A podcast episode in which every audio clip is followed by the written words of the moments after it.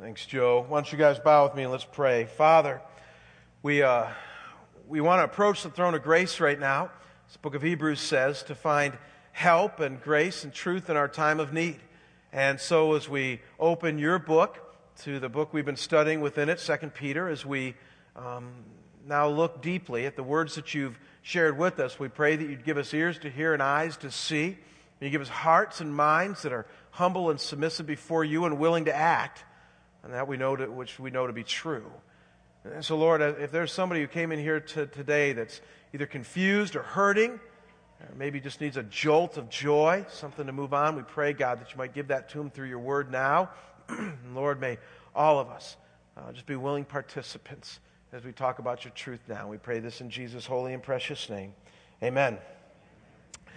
Okay, I need you to think about this with me right now. I need you to kind of put on your, your thinking caps with me and, and delve into the topic before us today. And, and to do that, I need you to, to wrestle with the fact that life is filled with all kinds of limiters in it. Have you found that yet? The, the, life that you and I live this side of heaven kind of built into it is filled with all kinds of things and activities by their very nature that have limits to them. And much of the time, we're not even conscious or notice them.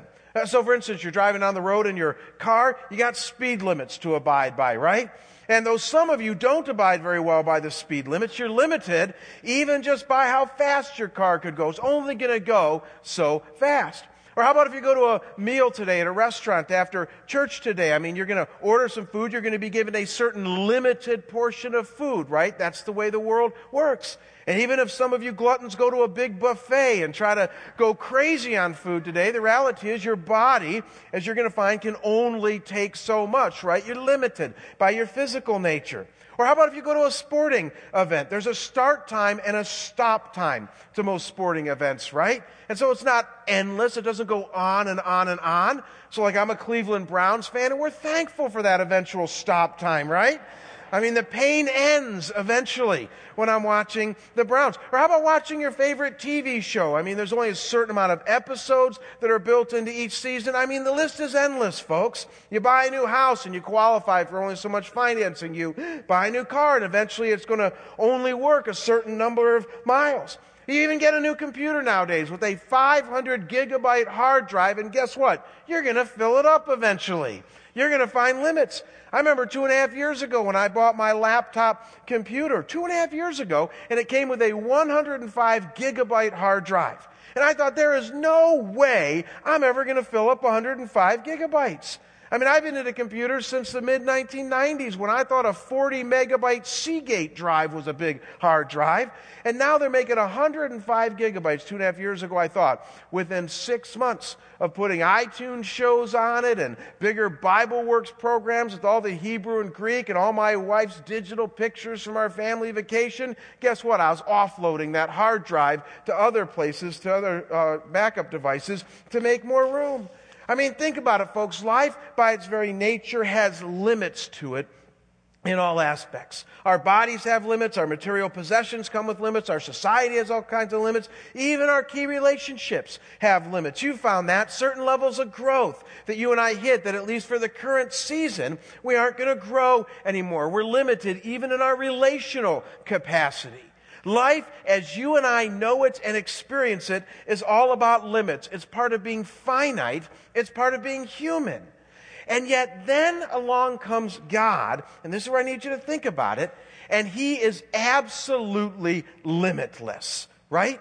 I mean, God, by His very nature, knows no limits. But when it comes to love, the Bible says His love knows no limits. Even the most unlovable person can be loved by God. When it comes to forgiveness, the Bible says he knows no limits. Jesus said that forgiveness can be multiplied seven times 70 for the same offense. The Old Testament tells us that God's forgiveness is so vast that it extends from the east to the west, which in an infinite universe is a never ending line. When it comes to holiness and goodness, there are no boundaries with God. He is 100% holy and 100% good, limitless in his ability to act righteously and benevolently. I mean, don't let this escape you, folks. There is not one aspect of God that is bound by anything that you and I are bound by. Not His knowledge, not His power, not His will to act, not His goodness, not His love, not His grace. He's limitless. And so once you get this, let me ask you, what happens then when the limitless meets the limited? Have you ever thought about that?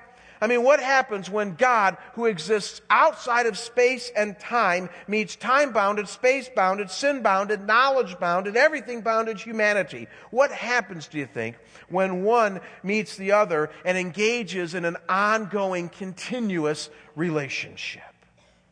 We're studying the New Testament book of 2 Peter this spring here at Scottsdale Bible, and Peter is challenging us to eight key things about life. We've called it eight challenges from a man about to die because Peter declares here in chapter 1 that he knows he's about to die. So he's challenging us with no less than eight key truisms about life this side of heaven that he wants us to know. They're the words of a dying man. And as we make our way through chapter 1 here, we notice that Peter then comes to a second challenge. We saw the first one two weeks ago that he gives us about our lives. And it addresses this limitless meeting the limited issue before us. And so look up here on the screen. Here's the challenge. It's the only thing you need to, to know here today. And that is that we are not to limit God's ability to act in your life. That's what Peter's going to tell us. Don't limit God's ability to act, and might I say, in your limited life. Because make no mistake, folks, what happens when limited human beings meet and through faith interact with a limitless God is that spiritual sparks tend to fly. Have you read the Bible? How God's power, love, righteousness, grace, and truth begin to flow freely in and through us. I want to show you what I mean. If you brought a Bible with you here this morning, I want you to open up to the book of 2 Peter. We're going to park here all the rest of our time today. Open up to the book of 2 Peter, chapter 1, and we're going to look at just verses 3 and 4 here today. Just two verses, one very, very long sentence. And the reason we're doing that is because we don't want to kind of drive too fast by the truth that Peter's giving us here. Because you're going to see this one long sentence is pregnant with meaning. So 2 Peter verse chapter 1, verses 3 and 4. Let me read them for you as you follow along. Look up here on the screen. He says, His divine power has granted to us all things that pertain to life and godliness through the knowledge of him who called us to his own glorious glory and excellence by which he has granted to us his precious and very great promises so that through them you may become partakers of the divine nature having escaped from the corruption that is in the world because of sinful desire. Now to fully get what Peter is telling us here, I want you to notice that he is communicating two key things uh, concerning this challenge before us. First, he's telling us the what, and then he's telling us the how. Uh, the what and the how of God's limitless activity in our limited lives. So, first, notice the what that Peter is telling us here. Read again with me verse 3, just the first part of it. This is the what. He says, His divine power has granted to us all things that pertain to life and godliness. That's the what. So link together there that phrase divine power and then all things that pertain to life and godliness. And what Peter is saying, folks, you don't want to miss, is that the limitless God, who by his very nature contains divine power, desires to unleash this power in our lives so that we might live as followers of him. And yet it doesn't stop there. He then further says that God wants to unleash this in such a way that you and I will have everything that we need to live the life God wants us to this side of heaven. I mean, it's an amazing phrase here. There's absolutely no wiggle room in what he's trying to tell us here when it comes to what it's going to take to live life to the full this side of heaven.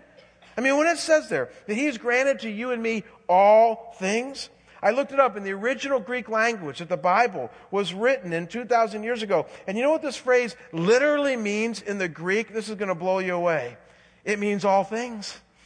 It means all things. And that's exactly what it's saying here. Uh, that everything you and I need to please God and live life to the full, He has granted us and will continue to grant us through His divine power. And that word life here is a very common New Testament word. It's the Greek word Zoe. You ever know the band Zoe Girl? You know, it's one of the popular bands with the kids and maybe with some of you.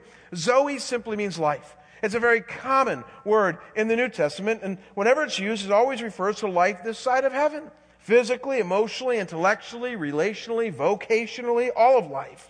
And then he says godliness. And that simply refers to one's reverence or piety before God, one's general relationship with Almighty God, one's walk with Him. And so when you add the two together, it's simply referring to one's entire life in walking humbly and closely with God. That's what Peter's getting to. That everything that you and I need to live a life pleasing to God, a life that will give us joy, peace, purpose, and meaning, He has granted to us, given to us through His divine power. That's the what. That's why I say the challenge to you and me here is don't limit God's ability to act in your limited life. That's what He's saying. And as many of you know, whenever I read God's Word, whenever I teach God's Word, uh, we can't help but not apply this to our lives. Amen? I mean, I'll never forget my dad walking by the, uh, the practical theology department when I was giving him a tour of my seminary years ago. And he looked at the sign that said practical theology department and he said, Where's the impractical theology department? Right? As if somehow there's any theology we shouldn't live. I mean, of course we should. We need to live everything that God teaches us. And so as you think about this point before us this morning, I want you to think of all the things that we believe hold us back from living the life or living life the way that God wants us to. I mean, I hear them all the time. I even have my own arsenal of excuses from time to time. I want you to think of all the things that we think or maybe even say that hold us back.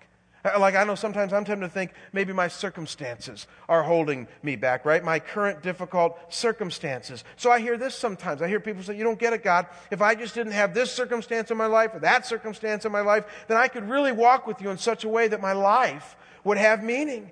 I mean, if I just had a better marriage partner or a more fulfilling job or not so many financial struggles or kids that listen to me or less depression or no more anxiety or not so many temptations to sin or if my ADD would just go away or my cancer or my fatigue, then I could live life the way that you want me to, God. And so we use the excuse of our circumstances. Think about it. Our limited, seemingly binding circumstances as reasons for not walking with God in fullness and joy. As you're chewing on that, think of a second excuse that I hear many times. How about our lack of growth and maturity? You ever use that one? I hear this one all the time. People say, you know, if I could just finally grow up and get my act together, Jamie, then, uh, then I could live life the way God wants me to. I mean, if I could just become doctrinally smart like Wayne Grudem or Fred Shea or Paul Wagner, if I could just become winsome like Daryl, or if I could just be holy like my grandmother, then I could please God and walk with Him in such a way that matters.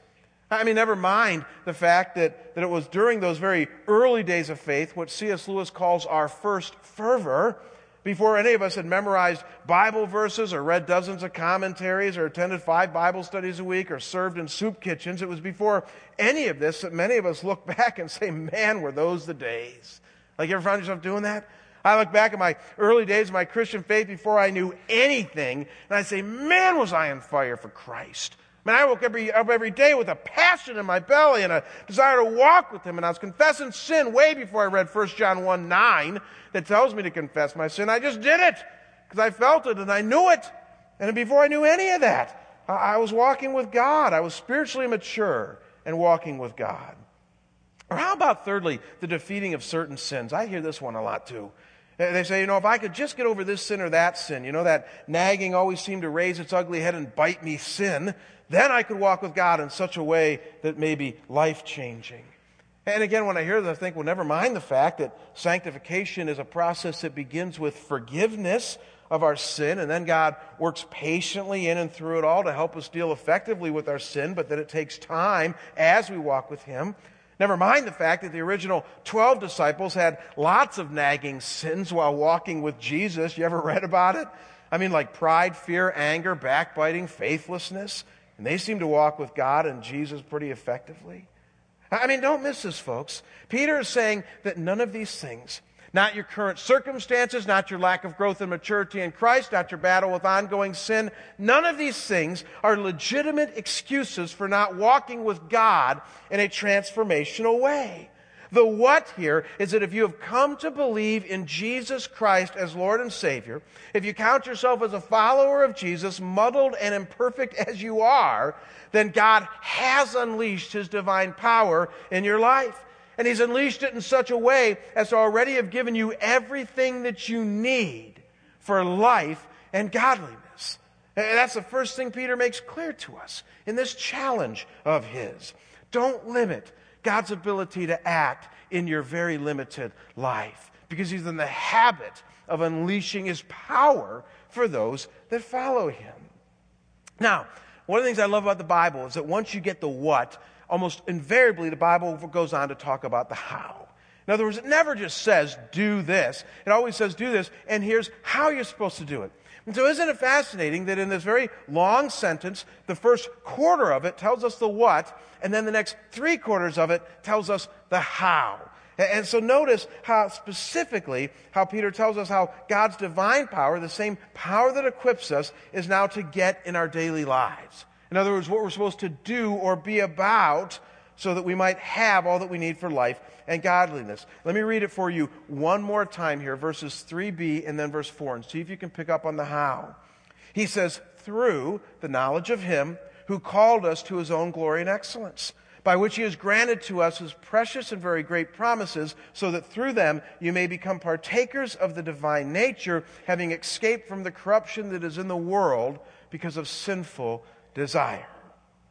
Now, believe it or not, there's a lot jam packed in that verse and a half. I'm telling you, we could do an entire series of messages just in what is contained in these, this short or this long sentence here. And yet, for time's sake, this morning, I want you to look up here on the screen, and I want to kind of give you in a chart form, because I know some of you like charts like I do, what the progression of Peter's thinking is here that leads to this divine power being unleashed. And notice what Peter is saying is this. He's saying that it's through knowing Jesus personally in other words, coming to Him as Lord and Savior, establishing a personal relationship with Jesus Christ, and then learning to continue to trust in His promises. I mean, the hundreds of them that are in the Bible and in the New Testament that you partake and escape. So, through knowing Jesus, and then learning to bank on his promises, you partake of his divine nature and you escape the world's grasp. That's what Peter is saying here. And so break this down. Notice that he begins there in verse 3b by saying, through knowledge of him who called us to his own glory and excellence. Uh, the him here obviously refers to Jesus. He's the last person mentioned in verse 2 there, so the context here is talking about Jesus. Jesus himself said he came to call sinners to repentance, and so the fact is, when Peter says that each of us have been called into his kingdom, he's referring to Jesus here. And we know well that many times when the New Testament uses that word knowledge there, now don't miss this, it's the Greek word epignosis, it means to know personally. It's referring to intimate knowledge that is born of relationship. And so it's not just head knowledge that, that Peter's talking about here. I mean, Tim was exactly right when he mentioned during our elder interview that it's not some Bible institute we're creating here, but it's a transformational relationship being talked about with Jesus Christ, that's what Peter is getting at here. And so he's saying the first step to experiencing God's power that gives us all that we need to live life is to know Jesus personally. Pause there, folks. Uh, one of the things that I have to explain probably every week to people is that one of the reasons that Scottsdale Bible talks all the time around here about a personal relationship with Jesus Christ is because that's what the Bible makes painstakingly clear. I mean, you and I live in a culture as multicultural, tolerant as it is, and those are good things, that tries to dupe us into thinking that if you're just a general liberal believer in God, as you define him, then that's enough. That define God as you will, watch Oprah, Dr. Phil, watch a few PBS specials, attend church on Christmas and, and, and maybe Easter, and that's enough. And the reality is, the Bible knows nothing of that. In fact, the Bible very clearly says that God 2,000 years ago saw our sin, saw our mess, came down in the form of Jesus, called the Logos, the revelation of God, and said, I'm the way, I'm the truth, and I'm life. Nobody comes to the Father except through me. And call it exclusive. But I love how Ravi Zacharias says it. He says, God is inclusive of all people, but he's exclusive when it comes to truth. And as he looks at all people, he exclusively says, Now here's the truth. Believe it and follow me. And the truth is that God has revealed himself in Jesus and outside of establishing a personal relationship with Jesus Christ through coming to a point where you accept Him as Lord and Savior, you don't know God as He wants you to. And yet, the flip side is also true, isn't it? That once we come into a life giving relationship with Christ through accepting Him as Lord and Savior, now you go from black and white to technicolor. Now, as Peter says, God's power is beginning to become unleashed in your life. It's the first step to know Jesus personally. Do you see how that works? Uh, but notice that Peter is telling us here as well that this alone is not sufficient to unleash God's ongoing power in our lives. He mentions a second thing in that progression up there on the screen in the discussion of the how, and that is that we need to trust continually in God's promises, what Peter calls his precious and great promises. I love that phrase. Now, that word precious here simply means valuable. That phrase, great or very great, is actually one Greek word in the original language that the Bible is written in. It's the Greek word megista, where we get our English word magnificent from. So put it together. He's saying that God has given us some pretty valuable and some pretty awesome promises, and that you need to bank on those promises and trust in them continually if you're ever going to see God's power unleashed in your life. That's what he's saying here. And so some of you say, well, Jamie, what's that about? I mean, promises? I mean, what are you talking about? Well, folks, one of the things that we need to understand about how to walk with God in a transformational way is that we need to read and know this book and the hundreds of promises that appear in both the Old and the New Testament, understand them rightly in the context. Now get this. And then as you walk down the road each day and you experience all of life as you do, you bring to mind the promises of God, the truth of His Word, and you say, I trust Him. I trust Him right now, given my current circumstances, given what I'm going through. And God says that as you know and trust His promises, His power for that moment is unleashed in your life.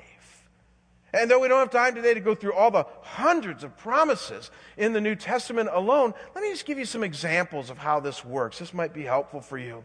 think of the promise in Matthew 28, verse 20 in which Jesus said, And behold, I am with you always, even to the end of the age. Many of you know that promise. Very simple one. It's a promise of constant presence. The fact that once you are Jesus's, He says, I'm never going to leave you. I'm always going to be with you. And the key question becomes then is do you believe that?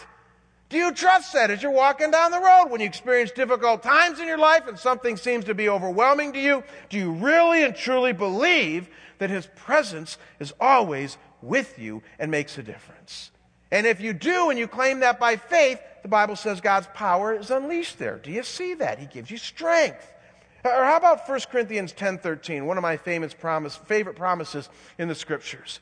Let me ask you a baiting question here. How many of you experienced temptation to sin this week? Anybody? I did, and I'm a pastor for crying out loud. And, and, and, so the reality is, is that whenever we're tempted, listen to the promise that the scriptures give us in 1 Corinthians 10 13. It says, and I'm going to personalize it, it says, No temptation has overtaken you, Jamie, that's not common to everybody else. And God is faithful. He's not going to let you be tempted beyond your ability. But when you are tempted, He's also going to provide a way of escape so that you may be able to endure it. What an incredible promise that is. If I'm reading it right, it basically says that when I experience that temptation again in my life, that if I pause at that moment and claim that promise and say, oops, I feel overwhelmed right now, but God said I won't be overwhelmed beyond what I can take, and there's probably an escape route in this right now, and I look for it, that God indeed is going to give it to me. Right? That's a promise. I mean, do you believe that? Do you bank on it? His power is unleashed in our lives when we bank on His promises. Or maybe hitting real close to home, how about as a third example, Hebrews 13, verse 5. This has to do with our economy right now. It says, Keep your life free from the love of money and be content with what you have, for God has said, I will never leave you or forsake you. And this is a promise of provision. And yet, notice, like many promises in the Bible, it's a promise that also includes a condition. Did you catch it? He's saying, I'm never going to leave you, never forsake you, I'm always going to provide for you, but he says, keep your life free from the love of money. In other words, we talked about a few weeks ago, avoid greed. So the question becomes for you and me is as we're walking down the road, we go to Best Buy or Costco or wherever we go, and we see that item that we want, we know we can't afford it, we know we shouldn't buy it. Are we willing to be faithful at that time and say, I'm, I'm going to keep myself from greed. I'm going to trust for God's provision. And we move on. If you do that, the Bible says, guess what? His power, His provision will be unleashed in your life. His divine power. Or, how about Ephesians 6, verse 2? Now, listen to what it says. It says, Honor your father and mother. This is the first commandment with a promise that it may go well with you and that you may live long in the land. a quick note on how to read the Bible. Many times people go to the Old Testament and they'll claim some promise for Israel and say it applies to me today. And, and I sit there and go, whoa, dude, like, read the Bible in context, please. I mean, just because something was written historically to Israel doesn't mean that it always applies to you. And yet, fascinating is that Ephesians 6 2 here is in the New Testament, a promise given to Israel years ago that's repeated in the New Testament that says, Honor your father and mother. And if you do, there's a promise things will go well with you and you'll live long in the land. Now, the question is, do you and I believe that? It didn't say that, that you're going to be stress free if you honor your father and mother. It didn't say that there won't be any relational discord in your life. It just says that somehow things are going to go well with you inside your soul. And whatever it means when it says you're going to live long in the land, maybe there's a blessing in that. The question is, do you believe that? I've spent my life trying not to diss my parents for all the things that they did wrong. How about you? I've spent my life trying to honor them as a son and love them. I just spent two days with them this week. And the reality is, I think there, I don't do it for the blessing, but I think there's great blessing in that. And I've experienced that. What's that about? That's God's power being unleashed, His blessing in my life and in your life. I mean, folks, don't miss how this works. As we continually trust His promises, hundreds of them in the Bible, God says we will experience His power more and more. John Piper calls this future grace. The fact that as you walk with God and learn to know Jesus and trust His promises, the moment you do that, there's going to be a, a, a, a amount of future grace given to you in the next step. I love that word picture. Future grace ready for you each moment of each step as you go along, knowing Jesus, walking with God by trusting His promises. That's what Peter is saying. And don't miss how he puts this to us. And with this, we're going to be done. I love it. He says that when you do this, you become partakers of the divine nature. In other words, you partake and you escape from the corruption that is in the world because of sinful desire. So you partake and you escape. One's offensive and one's defensive, right? One is God intruding into your life and you're partakers of the divine nature. The other one allows you to escape from the ugly things that kind of pull you down in this world. Uh, that phrase, partakers of the divine nature, was actually a really risky phrase for Peter to use back then. I mean, it was actually kind of a, a, Hellenistic Greek religious phrase that they used outside of Christian circles back then. And it's one of the only times it's ever used in the New Testament here. So, so it'd be kind of like you and I using New Age language to talk about our Christian faith. I mean, if I did that, you'd go, whoa, Jamie, back off. Like, what have you been doing? Watching Oprah or something like that? I mean, you know, just don't, don't be using language like that, right? This is church. And so Peter was kind of risky in using this, this language here, partakers of the divine nature. And many commentators wrestle with what he's trying to say there. And I love when you dig down or drill down on this, that what Peter is basically saying is he's not saying that we become like God or anything silly like that. No, what he means is that we get to share in some of God's divine traits. Things like his strength, his wisdom, his goodness, his grace, that he shares these things with us. He empowers us with them when we know Jesus and bank on his promises. I love how one author puts it. He says it's kind of like a family resemblance. That the more that you become like God, the more that you follow Him, the more that you start to look and act like God. Don't you love it when somebody says to you about your kid, you know, gosh, your kid looks just like you. Or if you're ugly, you don't like that. But if you're kind of good looking, you know, you go, yeah, you know, my kid does look just like me, right? You know, and, and I love that. You know, I see in my kids a lot of me. And, and we all love that. It's very binding. It, it brings us together. And, and that's what Peter is saying here is that, is that the more that you start to trust God and his promises and know Jesus, the more you're going to start to look like him. You're going to partake in his nature. He's going to share those benefits with you. And then you get to escape the things of this world. Notice it doesn't say we escape the world itself, but the corruption of this world, those sinful, always dragging us down kind of things. And don't miss, lastly, that it's all a package deal. I love how the experts on the Bible point this out of the fact that, that you can't approach 1 Peter or 2 Peter chapter 1 verses 3 and 4 and like a buffet pick and choose what you want to, right? Like, you can't sit there and say, you know, I think I'll know Jesus and not trust his promises and I'll choose to partake, but not. You can't do that. It's all a package deal. You either know him and you trust continually in his promises, and if and as you do, you will partake, you will escape, or it's nothing. And that's the reality is. is that God has come along and said, Let me show you how to walk with me in any and all circumstances with, that you're in. And every one of you, Peter is saying, can do this. Every one of.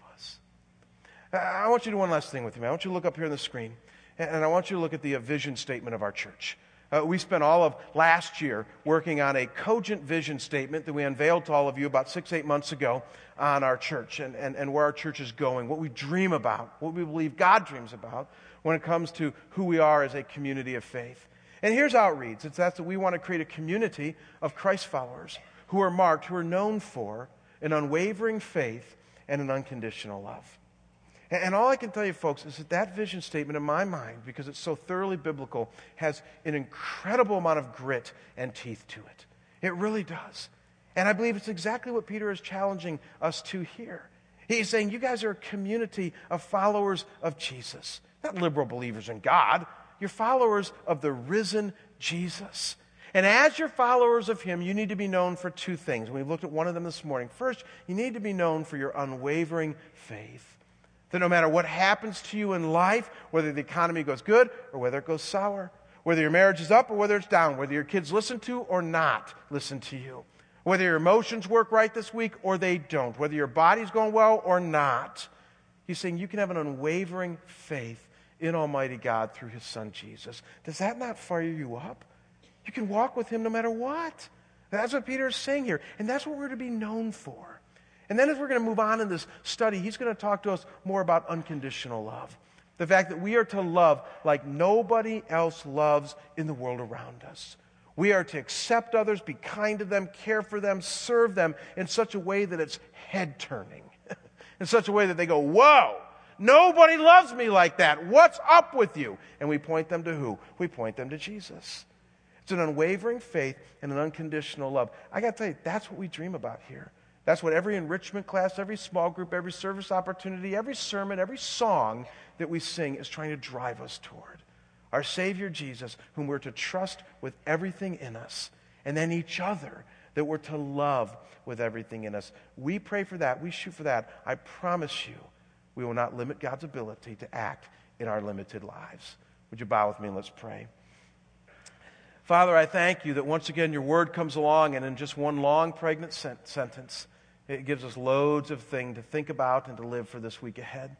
God, I thank you for the Apostle Peter and how, uh, toward the end of his life, when he knew that his days were short, he decided to take up his pen and write a letter. And that, Lord, 2,000 years later, they are life giving words to us. They're words to live by.